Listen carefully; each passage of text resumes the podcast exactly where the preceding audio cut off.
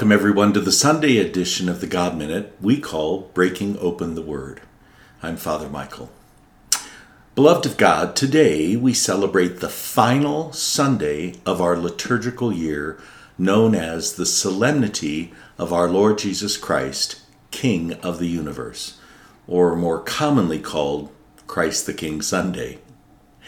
You know, the gospel chosen for this Sunday is taken from the 18th chapter of John's Gospel, verses 33 to 37.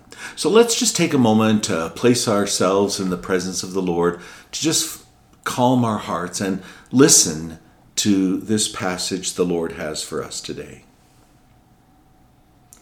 So Pilate went back into the praetorium and summoned Jesus and said to him, Are you the king of the Jews? Jesus answered him, Do you say this on your own, or have others told you about me? Pilate answered, I'm not a Jew, am I? Your own nation and the chief priests handed you over to me. What have you done? Jesus answered, My kingdom does not belong to this world. If my kingdom did belong to this world, my attendants would be fighting to keep me from being handed over to the Jews. But as it is, my kingdom is not here. So Pilate said to him, Then you are a king? Jesus answered, You say I am a king. For this I was born, and for this I came into the world to testify to the truth. Everyone who belongs to the truth listens to my voice. The Gospel of the Lord. Praise to you, Lord Jesus Christ. A young boy was failing his studies and doing particularly poorly in math in the public school system, even though his folks tried everything to help him. Finally, they decided to enroll him in a Catholic school to see if he would improve.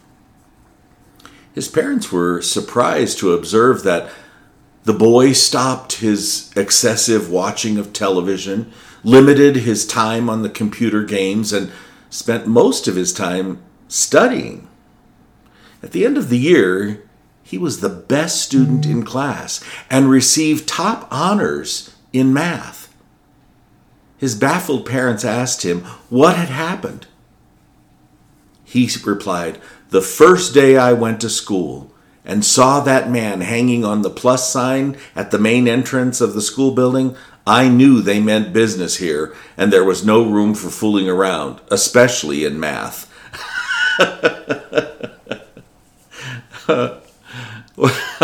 well, Today, before we conclude our liturgical year of grace 2021 with this solemnity or solemn feast of Christ the King, I just want to thank you for being with us all year long.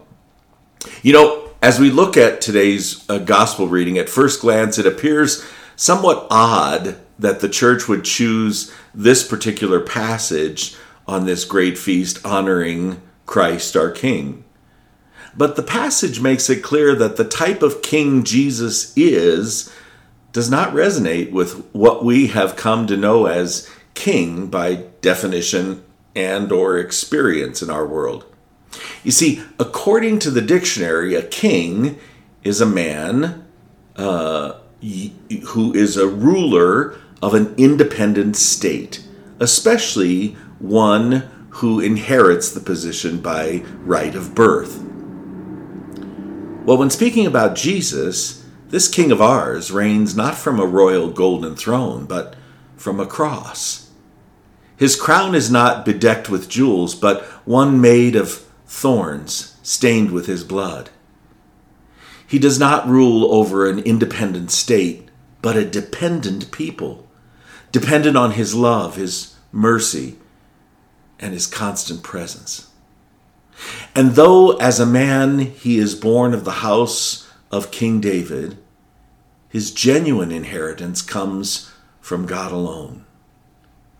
His sacrifice is without measure, measure, and his reign is without end. We've been saved by the one who reigns as King of the universe. Let that settle in. As those for whom Jesus gave his life on the cross, we must resist the temptation to think we have no worth or no power or no effectiveness in our world. We must remember that we're a people of great faith and that the Lord has chosen us and our abilities to bring others to the kingdom, His kingdom. Like Christ, we must testify to the truth. And the truth alone comes from the voice of Jesus. You know, numerous individuals in our society will try and tell you many things and get you to try and believe in those things. In the past two years, we've experienced probably more than in all of our history the manipulation of the truth. And everybody talks about my truth. Well, we've been asked to believe a lot of different things that just aren't true. These so called truths are not tried and true as Jesus' truth. You see, the reason I know this is because when we testify to the truth of Jesus, we are truly free. And in recent times, from being locked in our homes to being held hostage at the gas station or grocery store, we've not felt really free at all, have we? Much of what we've heard in our society has only furthered the effort to bring fear and anxiety and division and judgment and grief. If we are to discern God's will for us and ready ourselves for the kingdom, we must know the truth, speak the truth, and live in the truth. Not my truth, not your truth, the truth. We must always be ready to serve. We must always be ready to teach. We must always be ready to give, share, and boldly proclaim the values of our faith and the teachings of Jesus Christ. And in being ready, we must never be afraid to accomplish the work of God in our world. We must care for our brothers and sisters, especially the poor, the abandoned, the abused, those on the fringes of society. God's grace will give us courage to stand up for the weak, to comfort the sick, to heal the broken, to fight the good fight, and to reject all evil in our world, whatever form it takes, in order to bring truth, justice, love, and peace to every person in every land and nation. Brothers and sisters, look to the cross and the image of Christ our King crucified for us and for our salvation. Know that God means business and doesn't want us fooling around, but rather following the life giving example of His Son. Let us never be afraid to be true disciples of Jesus Christ, the King of the universe. We must never give up, and by all means, we must never give in for the truth will set us free.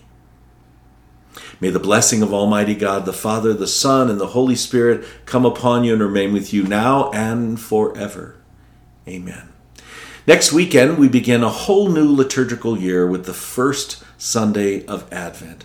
I pray you will continue to join us each day as we seek to grow in faith and holiness through this beautiful um, gift that we have of the God Minute. In the meantime, take good care of yourselves and one another. And we'll see you tomorrow.